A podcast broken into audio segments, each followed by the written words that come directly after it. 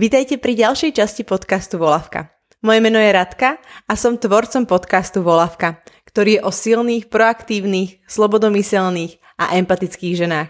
Podcast Volavka môžete odoberať na Spotify, Apple Podcast a takisto na sociálnych sieťach ako je Facebook a Instagram, kde nájdete ďalší zaujímavý obsah k rozhovorom. Tak sa na chvíľku zastavte a užite si rozhovor s ďalšou zaujímavou a inšpirujúcou ženou z Československa. Mojím dnešným hostom je Margareta Starka, spoluzakladateľka BDNA, organizácie, ktorá sa venuje HR marketingu. Teší ma. Ja takisto. Som rada, že si na mňa našla čas. Momentálne sa nachádzame vo vašich priestoroch, vo vašom ofise tu v Prahe. Uh-huh. Máte to tu krásne. Ďakujeme. Prší nám tu trošku, tak dúfam, že to nebude toľko počuť. Ja som tak rozmýšľala, my sme sa už videli a keď sme sa videli, tak sme sa rozprávali o rôznych témach a aj som si vtedy povedala, že tak toto musia počuť aj iní ľudia, aj iné ženy, pretože tie myšlienky, ktoré si vlastne hovorila, tak by som si ich najradšej všetky zapísala, ale hovorila som si, to bolo asi divné. tak preto som, som veľmi rada, že sa nám uh, podarilo sa opäť stretnúť a, a že vlastne to môžem aj takto zachytiť do toho audia.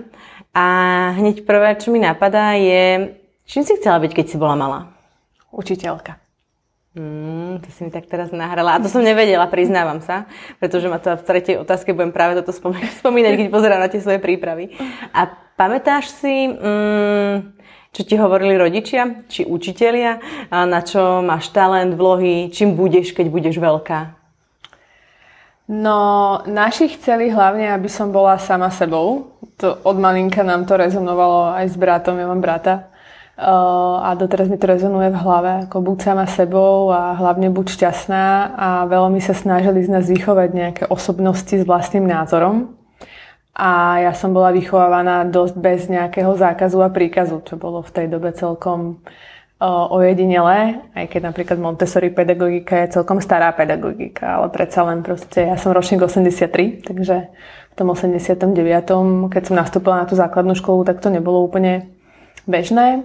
No a učitelia, ja som bola dosť taký, hmm, úvodzovkách, že triedny šašo trocha, alebo som vnášala skôr taký akože srandu a, a smiech do veci a niekedy som tým pádom aj zľahšovala veci, kedy to nebolo úplne vhodné.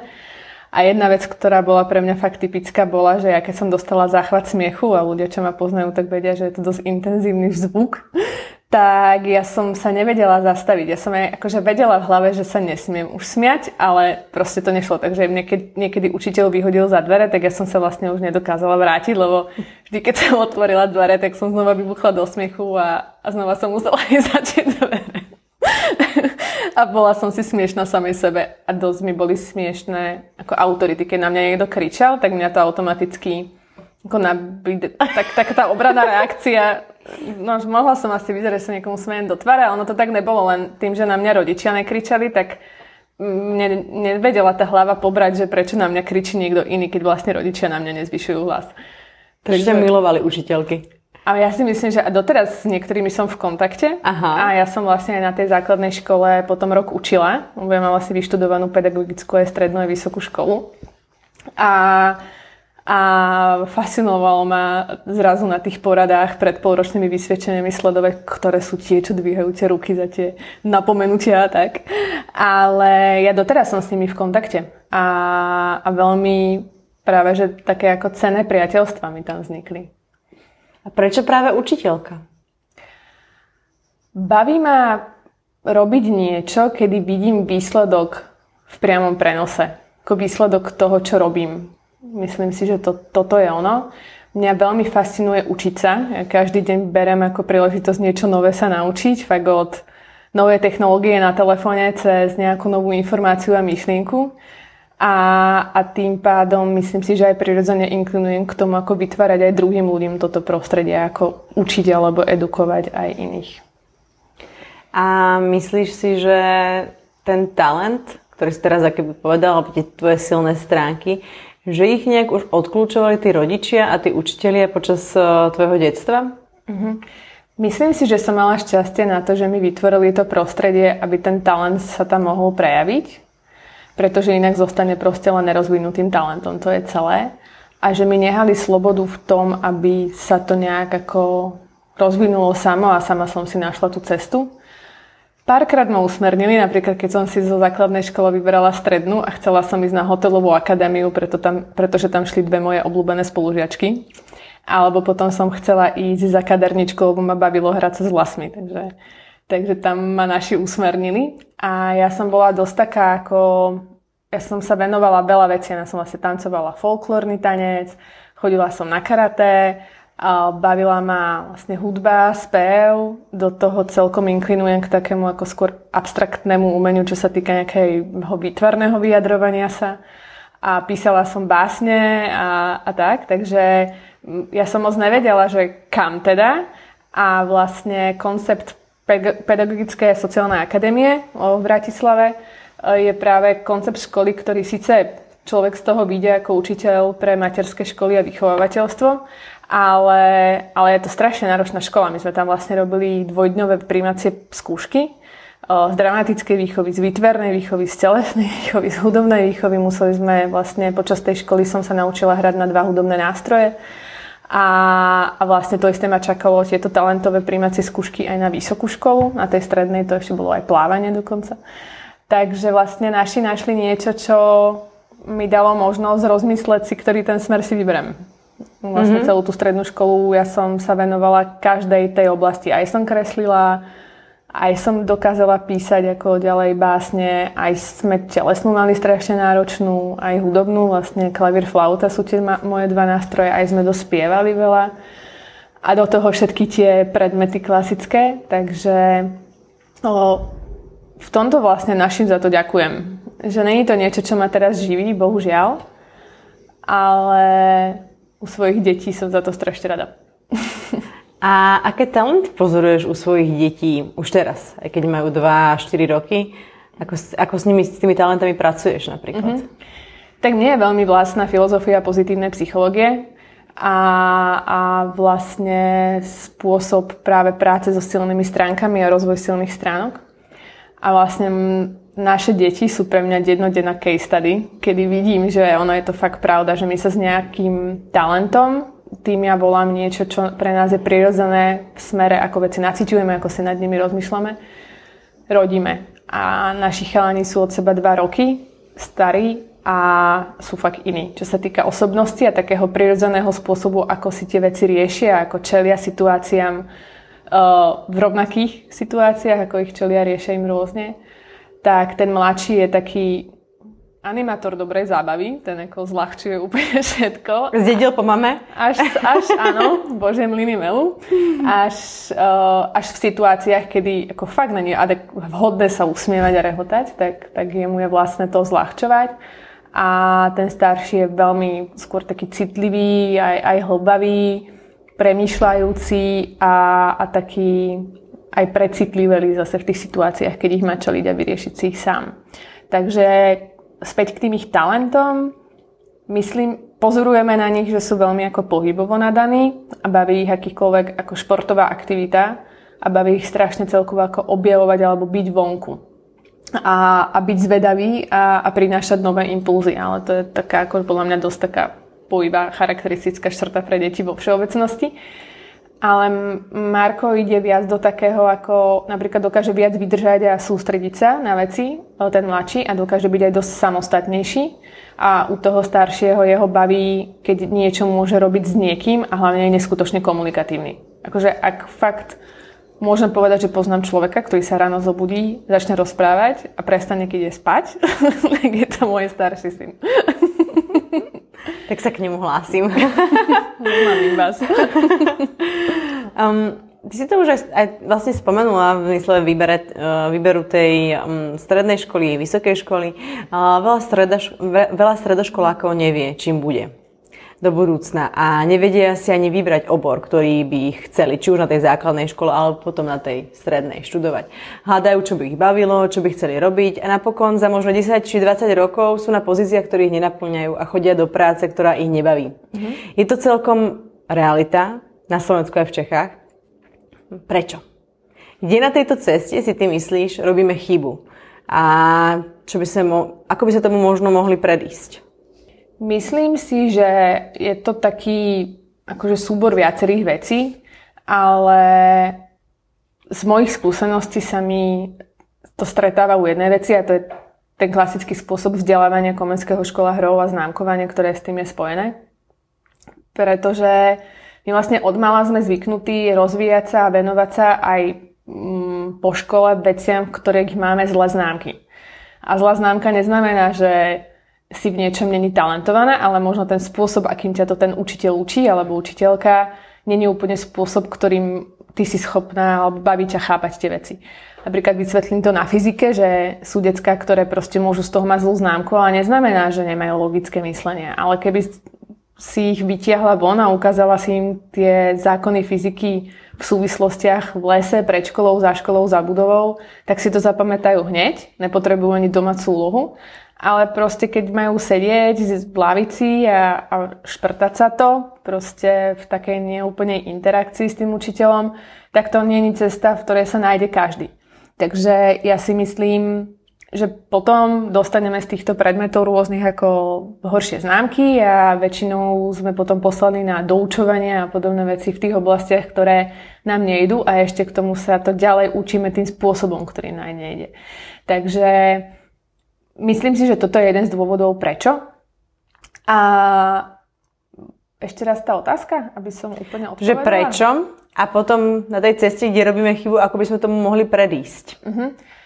Myslím si, že napríklad možno pomohlo by napríklad meniť tie spôsoby učenia sa. Že keď som rodič, ktorý vidím, že napríklad dieťaťu nejaké predmety idú a z nich tie dobré známky má a v niektorých, v niektorých nie, tak možno zmeniť ten spôsob toho, ako, ako to pochopiť. Ja som to na sebe poznala veľmi na matematike. Že mne proste matematika, ja som ešte schytala, že som skončila v matematickej triede nejakým omylom a vlastne jediná trojka na mojom vysvedčení bola z matiky. A tým, že ja som dosť maximalista, tak ja som to aj zle niesla. Ako ja som sa tým veľmi trápila vnútorne. Ale na konci dňa som proste, keď už som zastrešovala HR a k tomu patria mzdy aj rôzna forma analytiky čísel a business intelligent procesov a podobne, ja som bola schopná chápať súvislosti a mňa tie čísla doteraz, jednak ich považujem za veľmi dôležité a dáta ako také a jednak im rozumiem, aj, aj ma baví sa v nich hrabať, ale došla som si na to spôsobom, ktorý mi je oveľa bližší ako, ako ten, ktorý ma učila tá škola. Takže ako späť k tomu, čo by som robila asi ja budem robiť to, že budem hľadať iné spôsoby. Nebudem brať známky ako jedinú výpovednú hodnotu toho, že je niečo ako dobré alebo zlé, správne alebo nesprávne. A budem sa skôr snažiť asi pozorovať tie deti nie čo hovoria, ale ako to hovoria. To je veľmi dôležité celkovo. Ako náhle človeka niečo baví, napríklad na pohovoroch. Dojde, dojde ti človek na pohovor a niekedy tí ľudia strašne skôr počúvajú, čo ten človek povie a, a pomaly už aj očakávajú tú odpoveď, ktorú má vlastne odpovedať a ak tu nepočujú, tak je to hneď zlé. A ja si myslím, že oveľa dôležitejšie je pozorovať, ako ten človek odpovedá na tú otázku. Mm-hmm. Teraz, myslíš, my, teraz myslíš mimiku tváre, mm-hmm. ako zareaguje? Myslím záujem. Myslím mm-hmm. emóciu, myslím záujem, keď sa ho spýtate a bavíte sa s ním na tému, neviem, bývalého zamestnania, tak keď vám niekto, tak to hneď vy, ako podľa mňa je to vidieť, či ten človek to hovorí so záujmom, alebo či vôbec ako ide odozdať svoj potenciál aj vám so s nejakým ako záujmom, alebo či to prišiel proste na ten pohovor iba si odsedieť a odverklikovať, alebo prišiel proste iba vyhrať ten pohovor. Proste oveľa dôležitejšie si myslím, že je pozorovať a sledovať aj tie iné veci s tým spojené, ako je len správna odpoveď na správnu otázku. A u, u tých detí, alebo späť proste k tej, k tej tvojej otázke, aby som sledovala taký ako súbor vecí, nie len to, čo je v tej žiackej knižke, ale, ale aj to, ako tie deti o tom hovoria a či už vo vzťahu k tomu učiteľovi, alebo vo vzťahu k tomu predmetu, alebo vo vzťahu mm, k, tej, k tým materiálom, z ktorých proste sa učia, alebo k takej tej vášni. A skôr by som ich asi podporovala v oblastiach, ktoré, kde vidím, že ich to proste baví, ako ktorým tiahnu a tie veci, kde nebude taký, taký takéto iskrenie, taká tá vášeň a to flow, ako sa to dneska volá, tak tam sa zmieriť proste úplne v pohode aj s trojkou. Akože na konci dňa mňa sa dneska nikto nepýta, aké som mala vysvedčenie a, a žijem. Ja som na tým inak minulá rozmýšľala, že vlastne vysoká škola, že keď som si tak obnovovala svoj LinkedIn, tak som si hovorila, A ako oni budú vedieť, či som ja študovala túto vysokú školu? Mm. Že ako v dnešnej dobe, že som si tak úplne hovorila, že zaujíma to niekoho? Či to bolo Komenského, či to bolo, ja neviem, proste niečo úplne mm. iné, či to bolo v, tej, v tomto meste, tamto meste, že mi to prišlo úplne ako irrelevantné v zmysle, v zmysle v dnešnej dobe, ako keď, keď si to tak zoberiem. Ale teraz trochu odbočila, ja, ja som chcela reagovať na to, že si povedala slovičko potenciál. Mm. A mm, o naplnení potenciálu je 10 knižiek, uh-huh. uh, videí a všetkého možného, ale aj tak si myslím, že tí ľudia to ešte stále, je to podľa mňa jedna veľká neznáma pre nich. Hmm. Ty si myslíš, že si naplnila doteraz svoj potenciál? Určite nie.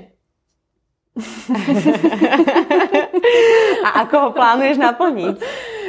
Ja pri svojej povahe budem mať podľa mňa pocit, že nikdy ho nenaplním. a potenciál je celkovo také, také sl- tak bezodná nádoba. To je proste ako sky is the limit. Mm. Ako podľa mňa, ako náhle chytíš tú správnu vlnu toho potenciálu, tak si myslím, že tam není strop.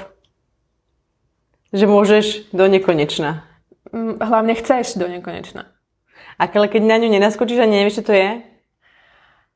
Tak buď si ťa to nájde, alebo je fajn stretnúť v živote nejaký moment, ktorý ti pomôže vôbec ako pochopiť, o čo ide a, a, a v čom vlastne vôbec sa akože zamyslieť sa nad tým, v čom tkvie tvoj potenciál. Podľa mňa veľmi veľa ľudí dneska je v situáciách, kedy sú radi, že sú, napríklad v dospelom veku, čo sa týka zamestnávania, kopec ľudí chodí do práce, lebo reálne potrebujú proste uživiť po materiálnej stránke vlastné rodiny, krky a podobne a tam vôbec nerozmýšľaš na nejakým rozvojom potenciálu. A, a je to úplne, úplne to chápem. Na druhej strane aj podľa mňa akákoľvek robota sa dá robiť s tým, že si brnkneš na tú strunu toho potenciálu toho, to, a brnkneš si na to, akým spôsobom to rozvinúť. Ja sa tej téme venujem dosť a myslím si, že úplne že základným štartom toho celého je proste začať u seba. Ako nečakať, že niekto ti ten potenciál rozvinie, ideálne ešte s takým tým ako založené ruky a, a dajte mi a ja budem potom viac happy a tak.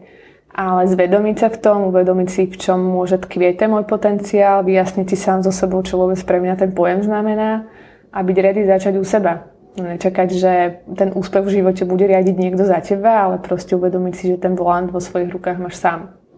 Zistíte naše silné stránky. My sme sa o nich rozprávali v našom rozhovore predtým a počas tvojho nejakého kariérneho života bol tam ten moment, kedy si napríklad využila niekoho, kto by ti s tým pomohol? V zmysle toho, že si sa s niekým stretla, či s nejakým kaučom alebo s niekým takýmto, kto by ti mm-hmm. pomohol uh, si zadefinovať lepšie tie silné stránky, učiť si, učiť si uh, kde je ten tvoj potenciál, to tvoje smerovanie? Mm-hmm.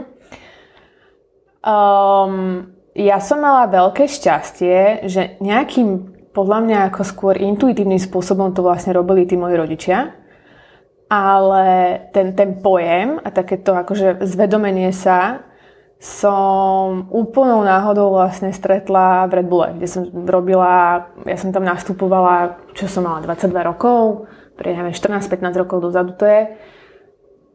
Mm, nastupovala som na takú tú autičko s plechovkou. Proste oslovuješ konzumentov, otváraš im plechovku a proste reálne ako musíš vykomunikovať naozaj v správnom čase na správnom mieste, správnym spôsobom benefity toho energetického nápoja.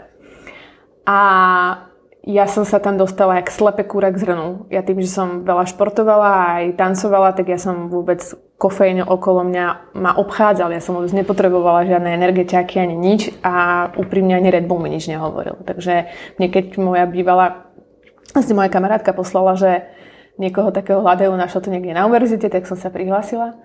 A čo na Red Bulle veľmi cením a som veľmi vďačná za to, že som mohla byť jeho súčasťou, je, že on vlastne ten rozvoj silných stránok o, má vo svojich hodnotách, ale naozaj reálne tá firma to tak aj robí od pomaly počiatku založenia tej spoločnosti.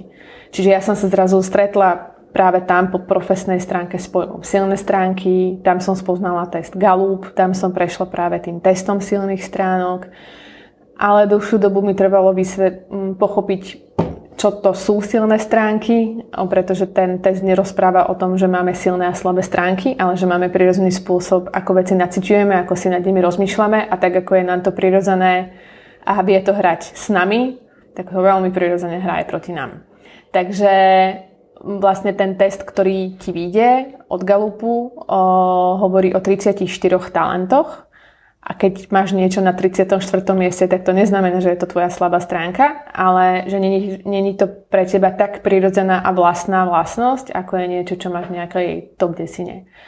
Čo ale vie niesť aj veľké výhody, pretože naučiteľný je akýkoľvek talent. Tam ide o to, že ak je to ten tvoj prirodzený talent, tak to učenie je oveľa rýchlejšie, ako keď to ten tvoj talent úplne nie je. Takisto sa to vieš naučiť, ale musíš sa to učiť oveľa vedomejšie. Proste není tam taká tá intuícia, ten flow pocít a keď tie veci, kedy oveľa viac pocitov satisfakcie, perfekcionalizmu vieš zažívať v momentoch, keď zapájaš ten talent, ako keď zapájaš niečo, čo si si síce vydrela a si v, ňom dobrá, si v tom dobrá, ale nezažívaš tam tieto pocity radosti. Ale sme schopní naučiť sa čokoľvek. Ty si práve teraz spomenula, že si vlastne začínala v Red Bullu ako brigádnička. Pracovala si tam 14 rokov. Medzi tým si prešla cez marketing až e, po vlastne head of HR. Mm-hmm. Um, 14 rokov v jednej firme. a vlastne v podstate úplne prvá práca, ak som to správne pochopila. No úplne taká, keď nie. sa neráta nejaká brigáda. Tak 22 rokov si mala? Tak. Ja robím od 16. Á, 15, 16 a prešla som od riečných lodí a, a všelijakých hostesiek a, a brigádničok. Robila som chvíľu aj v sektore ako poisťovní, nejakých poradcov a tak, takže prešla som si všetkým možným. A, ale taká ako naozaj práca, pri ktorej som zostala teda dlhú dobu, vlastne obdobie, ktoré je pre mňa úplne najzlomovejšie podľa mňa na celý môj život, tých 14 rokov, tak som strávila v Red Bull. Prečo si sa rozhodla teda odísť a založiť si vlastnú firmu? Zrazu sa postaviť akoby na vlastné nohy, zniesť to riziko toho, že mám doma deti, alebo ktorý si, ktorý si mala, keď si zakladala firmu už deti. Uh-huh, uh-huh. Tak mám doma deti a tie hladné krky treba, treba krmiť a teraz som sa rozhodla, že už nebudem chodiť do rodbu a postavím sa na vlastné nohy a založím si firmu. um, tých dôvodov je viac a ja som v Red Bulle vlastne prechádzala naozaj z marketingového oddelenia do oddelenia HR a odchádzala, prešla som si z Bratislavy do Prahy a vlastne každ- prešla som si zmenami 4 krát, ak dobre počítam, čiže každé 3 roky ma stretla nejaká kariérna zmena. Čiže síce jedna firma, ale dosť rozdielne pozície, alebo úplne potom aj rozdielne oddelenia a krajiny.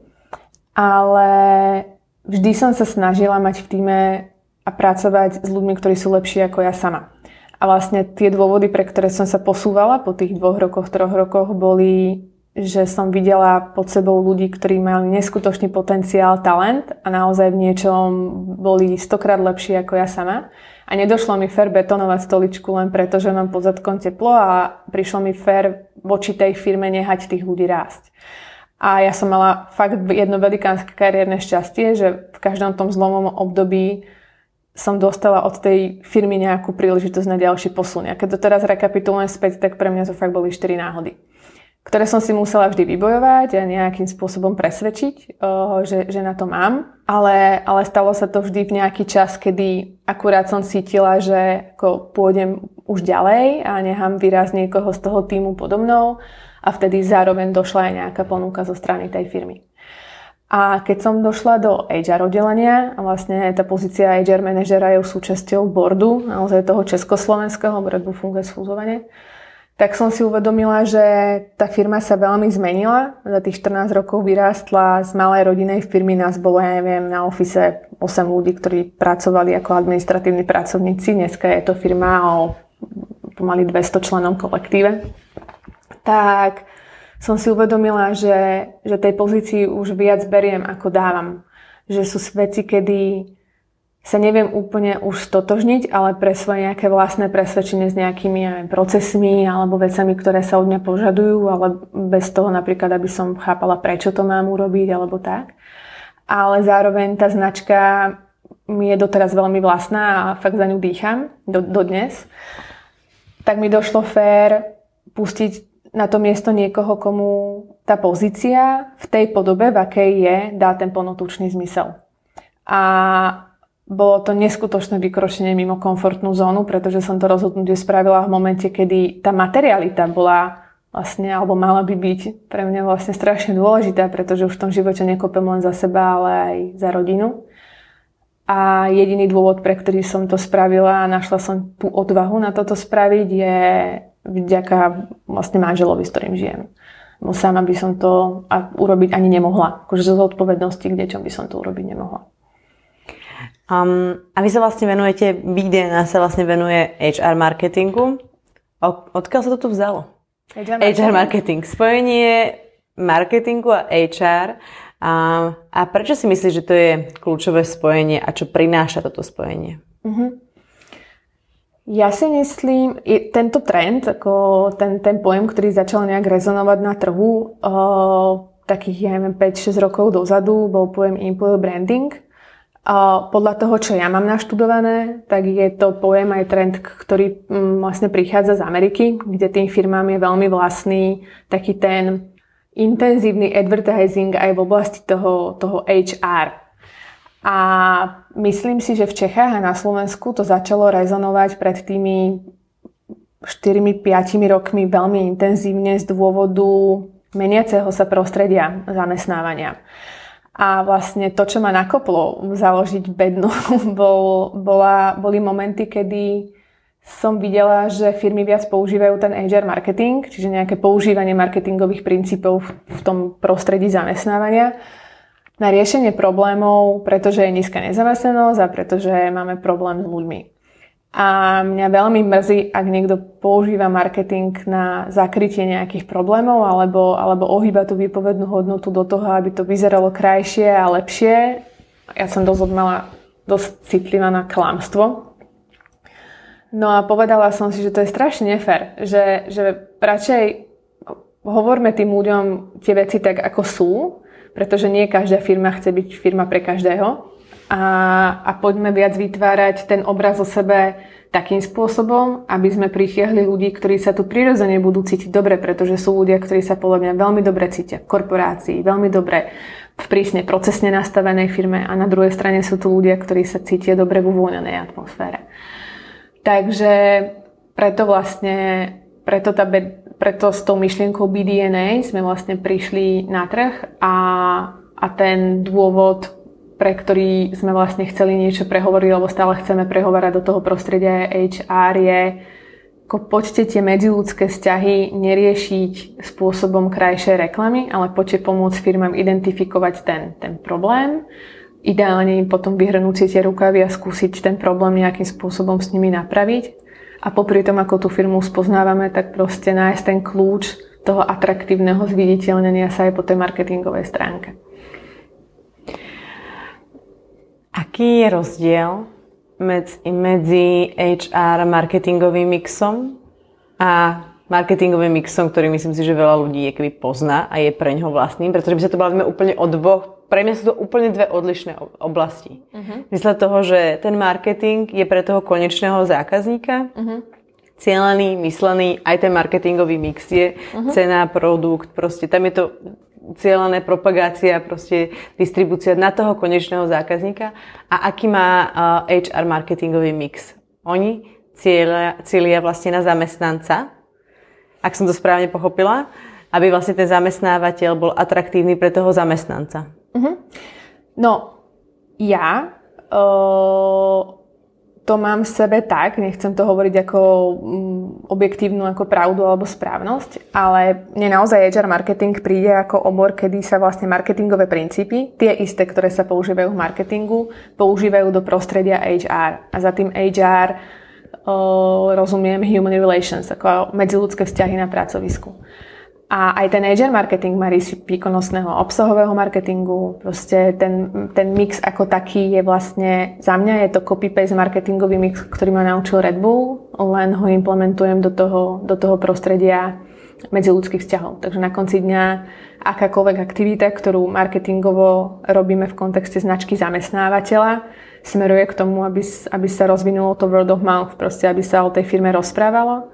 Meria sa tak ako brand awareness v kontexte značky zamestnávateľa, tak sa meria aj dopad toho výkonnostného marketingu. Čiže áno, táto kampaň zafungovala a dokázali sme nabrať takých a takých ľudí. Čiže aj ten HR marketing má u nás nejaké ako krátkodobé ciele, zamerané skôr na ten výkon prostredníctvom rôznych ako PPC kampaní a podobne, ale potom oveľa dôležitejší je ten obsahový marketing, ten konzistentný, ten, ten strategický, ten stále pretrvávajúci a vedome budujúci tú, povedomie o značke zamestnávateľa.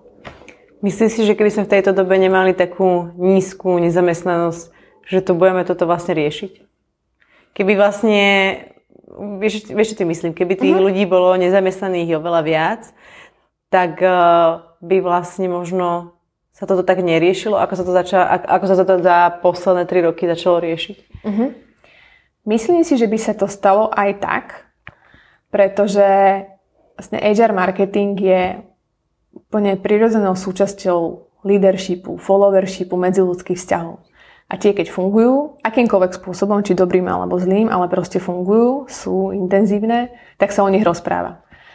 A myslím si, že by sa to stalo aj tak a firmy by sa na to zameriavali aj tak, pretože to, čo dneska je nazývané a pripisované mileniálom, také tá, taká tá zmena v nejakom hodnotovom rebríčku, e, kedy ako ja chcem pracovať pre niekoho, kto naozaj je v súlade s mojimi hodnotami, lebo ja neviem, ja, ja som nefajčiar, tak nejdem pracovať pre spoločnosť, ktorá podporuje tabakový priemysel, alebo ja som vegán, tak proste idem pracovať pre spoločnosť, ktorá naozaj vyznáva podobné hodnoty. Uh, tak je to skôr mileniálstvo že ja si myslím, že my žijeme dneska v dobe, kedy sa dlhodobo máme dobre. A keď sa bavím s ľuďmi v rôznych vekových skupinách, keď sa bavím s mojimi rodičmi, ktorí majú, ja neviem, 2-3 roky do dôchodku, keď sa bavím s ľuďmi z firiem, kde je ten priemerný vek, ja neviem, 25 rokov, tak všetci chcú veľmi podobné veci, alebo očakávajú od toho zamestnávateľa podobné veci, ako slobodu, zodpovednosť, flexibilitu, mať možnosť e, nežiť len tou prácou, ale mať možnosť proste žiť aj ten, ten súkromný život, uh, mať naozaj možnosť uh, odísť na mesiac v decembri, neviem, na Nový Zeland, lebo tam je proste leto a nebudem sa musieť báť, že ma niekto vyhodí, lebo proste som nenahraditeľný. Ale tí mladí ľudia sa neboja tie veci hovoriť na hlas, pretože nevedia, aké to bolo predtým a nemajú sa čoho báť. Moja mama, ktorá chce to isté, to nahlas u toho zamestnávateľa nepovie, pretože má dva roky do dôchodku a veľmi dobre vie, aké to bolo v 89., keď ten trh práce vyzeral rozhodne inak, ako vyzerá dnes. Takže si myslím, že by sme to riešili aj tak, pretože hodnota v ľuďoch a ten, tá ochota odovzdávať svoj potenciál tomu zamestnávateľovi sa podľa mňa zmenila. Už to není workoholizmus od pondelka do piatku, tučné super znejúce mená na vizitkách a, a materializmus ako taký. Ale dneska sa už objavujú aj také veci ako dobré, oželiem možno nejaké peniaze na tej výplatnej páske, keď tá firma mi dá iné v úvodzovkách benefity v podobe aké, akýchkoľvek počet dní dovolenky alebo, alebo je v súlade s tými mojimi hodnotami alebo má tú štruktúru flat a tým pádom vidím oveľa širšie súvislosti tej, tej firmy ako takej a, a, alebo že mi firma umožňuje pracovať v prostredí, kedy nemusím riešiť, či som šťastný doma alebo v práci, ale proste zažívam nejaký v pohode pocit a tým pádom som s tým absolútne OK. Takže si myslím, že tak či tak tie firmy by sa chceli zatraktívňovať ako značka zamestnávateľa, pretože ono je, predstav si misky jednej váhy, kedy v minulosti to bolo strašne o tej miske tých túžby, tých obchodných cieľov a tých čísel. A dneska si myslím, že už sa to aj deje a malo by sa to diať stále intenzívnejšie, že tie misky by mali byť vyrovnané, pretože tí ľudia, bez, tie firmy bez tých ľudí by neboli nič. Nič by sa nepredalo, nič by sa nevyrobilo ten svet práce by nefungoval bez ľudí. A myslím si, že je správne, že to prichádza pomaly do rovnováhy. Že tak ako firmy venujú svoju pozornosť tomu záujmu uspieť obchodne, tak venujú svoju pozornosť aj uspieť ako zamestnávateľ. Myslím si, že ale tá generácia mileniálov tomu dosť pomohla. Uh-huh. Ešte sa radím do tej generácie. tak si môžem dať trošku zásluhy. ale že mám pocit, že, že tá generácia tomu keby celkom pomohla v zmysle toho, že keď vidím to na svojich rodičoch alebo na ľuďoch, ako si hovorila, či majú 2 roky do dôchodku alebo sú 50+, plus, tak uh, tam to bolo úplne inak. To je, že som 15 rokov, 20 rokov v jednej firme a nejak neriešim, či by som mohol ísť niekde inde, či by ma bavilo niečo iné, tu mám nejaký stabilný plát. Uh-huh. Je proste žijem od pondelka do piatku, teším sa, keď sa to skončí a potom, potom žijem. Vieš, že veľa uh-huh. ľudí to tak majú. Žijú uh-huh. proste, že ten ich život sa začína po štvrtej. Uh-huh. Keď ako dovtedy si odpracujú to svoje a, a sú jak také tie postavičky proste, ktoré iba chodia sprava doľava, cvaknú kartičku, sprava doľava, niečo porobia a idú ďalej, že, že myslím si, že tá naša generácia do toho dodala možno aj tie technológie, aj to, že, že vlastne sa nebojíme povedať si ten svoj názor a nebojíme uh, sa vypýtať to, čo chceme. Ale ako spätne, keď zrekapituluješ to, čo posúva tie dejiny alebo kto vnáša takú tú revolúciu do list, tak vždy to boli mladí študenti, mladá generácia. Ko, ja si doteraz pamätám, ako som tatkovi na námestí SMP troch, štyroch rokov bola na ramenách a triasla kľúčikmi tam, kde teraz je McDonald. A, a mňa moji rodičia mali 21-22 rokoch, takže myslím si, že aj to nahralo tomu, tomu mladému spôsobu uvažovania o tej výchove ale po nich došla zase revolúcia mladých ľudí. Dneska proste, kto vyvoláva protesty za slušné Slovensko, napríklad mladí ľudia. Takže ten hlas tej mladej generácie si myslím, že je vždy zlomový v tých dejinách, bol vždy tým zlomovým alebo tým štartérom, ktorý naštartoval možno potom už aj, aj ten celok. A myslím si, že toto sa dneska deje. Je to taká tichá revolúcia v tom prostredí zamestnávania, ktorú nahlas začali hovoriť tí mladí ľudia. Jednu z vecí, ktoré vy riešite, keď prídete do firiem, je vhs uh-huh. A ľudská Hirko, s ktorou som robila rozhovor, už mi to vysvetlila, čo to je. Na mňa začala s vhs tak som videla vhs čo máme niekde zapadnutú prachom uh, v pivnici. Ale vhs je vlastne vízie, hodnoty a stratégie. Aká je tvoja vhs Osobná uh-huh. a pracovná? Mám ju. a preto vlastne aj VHS vznikla, pretože som sa v jeden bod v mojom živote rozhodla zostaviť si vlastnú osobnú víziu. V práci stále odo mňa niekto chcel nejaké KPIs a, a podobne a povedala som si, kokso, toto by som asi mohla urobiť aj u seba vo svojom živote a nejak si upratať.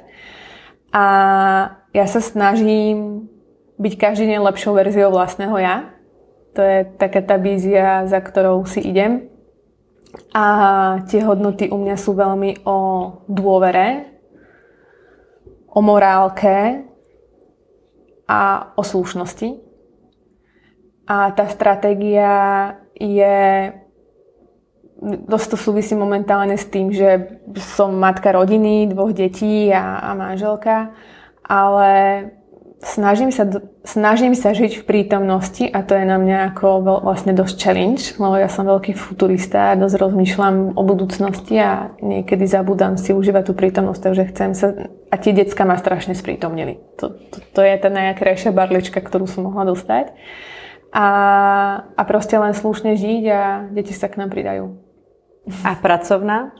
Pracovná o, vízia aj BDNA je ladiť ľudia firmy Takže to je vízia, ktorú máme. V tých hodnotách o, nájdeš takisto dôveru, empatiu a prírodzenosť. Tá, tá nativita toho marketingu práve podľa mňa do toho HR marketingu patrí úplne povinná jazda. A stratégia my sa snažíme práve od nacítenia, od toho identifikovania si tej VHSky, cez nejaký strategický plán po realizáciu vlastne prechádzať s každým klientom s tým, že sa snažíme tie veci naozaj dávať do jasných, merateľných, analytických, číselných vyjadrení, aby rozumeli aj tomu prínosu. A snažíme sa vyhýbať takým tým pojmom ako cítime, že, intuitívne cítime, že, ale snažíme sa to ukazovať v tej firme aj v reči a súvislostiach čísel, faktov a percent a v ideálnom scenári radi začíname takým bodom nula a to sú práve tie silné stránky, pretože keď firma prejde týmto spôsobom školenia a nastavenia mysle, tak sa oveľa ľahšie komunikuje v kontexte ako potenciálu tých zamestnancov, pretože ten jazyk, ktorým sa zrazu vyjadrujeme, sa zjednotí.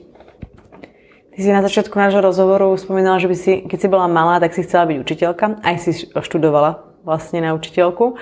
Spomenula si aj to, že no, sa rada vzdelávaš a teraz si povedala, že vlastne tvoja vízia je byť lepšie ja a každý druhý, akože byť lepšou, než si bola ten deň predchádzajúci. Ako? Aký je tvoj nejaký osobný rozvoj? Ako sa ty vzdelávaš v rámci toho svojho vnútra. Teraz nemyslím, teda, teraz nemyslím tie uh-huh. hard skills a proste nejaké programovanie alebo nejaké marketingové kurzy, ale skôr tie soft skills vnútri teba, ako ty pracuješ sama mm-hmm. so sebou a s tým, čo sa v tebe odohráva. Si futurista, takže tá hlava ti ubieha. Veľmi, no. Ako sa skľudníš, ako sa nejak dáš do, do seba? S tým mám dosť problém a myslím si, že to súvisí aj s obdobím života, v ktorom sa teraz nachádzam, že čas je pre mňa veličina, ktorá ak by sa dala kúpiť, tak hneď stojím prvá v rade. Ale veľmi pre mňa, mne veľmi, veľmi záleží na spätnej väzbe ľudí, ktorí sú pre mňa mienkotvorní a to je moja rodina a moje blízke okolie. Takže myslím si, že si často spýtam spätnú väzbu a zaujímam sa o to, ako to cíti alebo vidí druhá strana. Snažím sa viesť rozhovory samej so sebou. Vlastne aj keď som si tú víziu, tú, tú svoju osobnú tvorila, tak to bolo v období, keď som sa dokonca rozhodla, že idem chodiť sama so sebou. Pretože dosť som si hľadala sama k sebe cestu a, a, a chcela som a želala som si prísť do bodu, kedy budem proste spokojná so sebou taká, aká som a budem sa taká rešpektovať, budem sa taká mať rada. Takže veľmi si užívam tie momenty, kedy môžem byť ako sama so sebou a rozmýšľať si sama nad sebou a rekapitulovať alebo analyzovať, ako čo sa stalo a brať si z toho ponaučenia a chápať súvislosti, prečo sa tie veci diali. A ak mám úplne akože odhaliť svoje vnútro, tak dosť mi mm, dosť mi veľa vecí pomáha pochopiť nejaká ako zmysel karmy a karmického života a prečo sa tie veci dejú a čo mám spraviť preto, aby sa už nediali a že to je práve to, čo ma ten život má naučiť. Takže neviem, či som úplne odpovedala na otázku, ale, ale toto je ono a, a momentálne, aj keď som veľmi orientovaná na hudbu, tak najlepšie sa mi toto deje, keď som v momente, že je okolo mňa úplne ticho. A keď sa tak, si hovoril, že je dôležitá tá kritika uh-huh. toho okolia. Ale um, ono je aj ten rozdiel, aký mu tí ľudia dávajú. Uh-huh. Občas sa ti stane, že vlastne si ju vypýtaš, ale povieš si, prečo som si ju vôbec pýtala, že ti brnkne na tú strunu, uh-huh. ktorá fakt bolí a ktorá vieš, že je proste nevyriešená, alebo máš to vnútro. Tak... Určite, určite. Ja si myslím, že každý do nejakej miere vieme byť proste sťahovačný a brať si veci osobne a toto je tiež vec, ktorú sa veľmi učím. A pre mňa ako, ja som tiež človek, ktorý niekedy náročnejšie oddieluje formu od obsahu. Niekedy to ani není vlastne správne to robiť, ale, ale keď ti ide o tú informáciu, tak asi radšej počúvaj obsah a, a oddeli tú formu. A samozrejme, že prirodzene sa mi to deje, že keď sa takto rozprávam s tebou alebo keď s niekým pracujem, tak mi to ide ukážkovo a potom tam, kde by som sa vlastne mala snažiť najviac, a to je napríklad doma, keď prídem, tak tam viem jednať práve skratkovito a, a, a vzťahovačne. A vlastne brať si tú kritiku osobne. A potom to má ešte druhú stranu mince a to je, že ja som sama k sebe myslím si, že dosť kritická a dokážem až spochybňovať samú seba a vlastné úsudky a, a, a názory na veci. Takže... Aj po randení sama, sama so sebou? Mm-hmm. Je tá kritika voči... Mm-hmm. Mm-hmm. Nie, to si málo randila asi. Veľmi. Mala by si začať zase. Randila som málo, ale ale pomáha mi si tie myšlienky písať a potom sa vraciať k ním ako spätne a vlastne uvedomiť si, že ale veď toto si vlastne už vyriešila a ešte si to aj tak spravila a vlastne sa to oplatilo. Takže, takže píšem si, veľa si píšem a máme aj také vlastné stránky, kde, sú, je to iba o mne a, a vraciam sa spätne nejak, rekapitulujem si tie veci a snažím sa zamyslieť sa sama nad sebou a, a nespochybňovať samú seba, ale nechceš byť v mojej hlave, keď toto vediem, kde to rozhovoril, máš pocit, že tam asi 20 ľudí na seba rozpráva. Možno, že ich tam aj je 20. práve. Možno nechodím len sama zo seba. um, keď si hovoril, že si robil ten Gallup, Gallup uh, test a tých silných stránok, prekvapilo ťa niečo? Čo bolo medzi tvojo, tvojou silnou stránkou a ty si si povedala, že aha, že toto som si myslela, že je práve že moja slabá stránka? Prekvapilo ma, keď som si ten test urobila tretíkrát a fur mi to vychádzalo rovnako. uh, ja vlastne... Tak to si musela mať veľkú nejaký entuziasmus, pretože ten test, akože ne, platí sa ten test. Ja, a, a tak to si... A Ja som si to robila toľkokrát? tak ja som si ho robila v priebehu tak 4 rokov. Aha, troch. takto. Nie je trikrát za sebou, že Nie, vy si... nie. Ale je to najčastejšia otázka, ktorú dostávam. Ako, a keď si to spravím za mesiac, tak mi to vyjde rovnako, tak jedine ako viem na to odpovedať je ten vlastný príklad. Takže aj kvôli vedome som si to robila opakovane. A ja vlastne v tých, tých 34 talentov, keď ti vyjde, tak vlastne z nich niekoľko je takých tých dominantných určujúcich to, ako si nad vecimi rozmýšľaš a, a, a ako to v sebe máš. A tých je tak do 10. Ja, ja ich mám, podľa toho testu ich mám 10, potom ich veľmi veľa je pre teba takých citlivých, ako není ti jedno, ale nie si to úplne ty. A potom nejaké 3-4 sú také ako, mm, nie že nič nehovoriace, ale proste čo sa týka tvojho prirodzen- rozvoja tvojho potenciálu, tak šli troška okolo teba, hej, že nie, nie si to úplne ty. A tých 10 sa mi mení na tej stupnici podľa toho, v akom období života som si ten test robila, ale, ale tých 10 tam stále zostáva, tých istých. Takže Rozmýšľam, to ma prekvapilo, ale žiadna stránka akože by ma prekvapila nie. A dokonca mám aj stránky, ktoré si sama naozaj uvedomujem, že dosť vedia skôr hrať proti mne. A nebolo to úplne ako, ako potešujúce sa to dozvedieť a na druhej strane som veľmi vďačná, že, že mám ten nástroj a viem, ako s tým pracovať. Ako ty vnímáš um, tú formu komunikácie? Či už vlastne, ako je pre teba dôležitá komunikácia? V zmysle rôzne formy komunikácie sú a to si myslím, že je dosť kľúčové aj v HR, mm. aj v osobnom živote. Mm. Ale kde si tam možno narazila v zmysle komunikácie s firmami, komunikácia tej tvojej myšlienky, tých tvojich hodnot, tej VHS-ky, BDNA a tých daných firiem? Komunikácia je základný kameň a preto aj začíname tou spoločnou rečou tým bodom 0, kedy uh, prejdením cez ten test silný stránok, čo je vlastne vypovedajúca hodnota, č- ako ti je prirodzené si nad vecami práve rozmýšľať, naciťovať to a tým pádom potom aj vyjadrovať to, slovne, písomne, akokoľvek, uh, tú firmu ujednotí. A zažila som ako os- osob- osobný ako, ak to môžem nazvať, že ako fuck up podnikateľský. A ten naozaj bol nárazom práve v tej komunikácii, kedy, kedy som komunikovala a druhá strana komunikovala so mnou, ale my sme rozprávali úplne na inej frekvencii. Že vlastne, že ten spôsob, akým tie veci naciťuješ, ako si nad nimi rozmýšľaš, je tak diametrálne odlišný, že nech aj jedna aj druhá strana sa akokoľvek snaží, tak normálne, že to tam nedojde asi že k pochopeniu.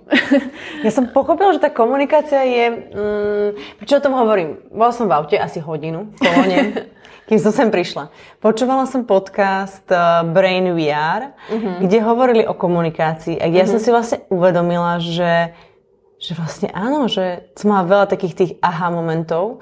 Uh, v zmysle toho, a nevieme medzi sebou komunikovať a úplne najlepšie sú také tie domnínky toho, že si niekto myslí, že si myslíme, že si niekto toto myslí. A tie bariéry sú úplne neskutočné. A aj keď spolu rozprávame a myslíme si, že rozprávame o tom istom, tak vlastne každý rozprávame úplne o niečom inom. Mm. Mm, ako, si, ako si ty, máš na to nejaký kľúč, prosím? Dneska som inak zrovna sa ocitla v takej obdobnej situácii. Netýkala sa teda úplne priamo mňa, ale presne to bola situácia, kedy dve holky, ktoré sa snažili jedna druhej vzájomne nejak pomôcť, tak jedna tú pomoc ponúkla a druhá na tú ponúknutú pomoc jej povedala ako díky, ja sa zamyslím. A vysvetlenie toho, prečo tá druhá povedala díky, ja sa zamyslím, bolo, uh, ona sa nechce vzdať tej svojej kompetencie a, a preto mi, ja už nemám chuť jej druhýkrát ako chcieť pomôcť. A vtedy tým, že poznám obe strany, tak pre, úplne som presvedčená, že to, akým spôsobom tá druhá strana vyhodnotila, že že ten dôvod je nechceť pomôcť, lebo je vlastne spôsob, ktorý je prirodzený a vlastný rozmýšľaní tej strane, ktorá vlastne ponúkla tú pomoc. Teraz som bola úplne jak Maďar. Ale že my keď... Uh, a ľúbim Maďarov. My keď uh, vlastne komunikujeme s druhým človekom a dosť sa tejto téme venuje téma empatia. My si vlastne myslíme, že cítime, čo chce tá druhá strana povedať, ale veľmi často cítime, čo by sme my chceli povedať.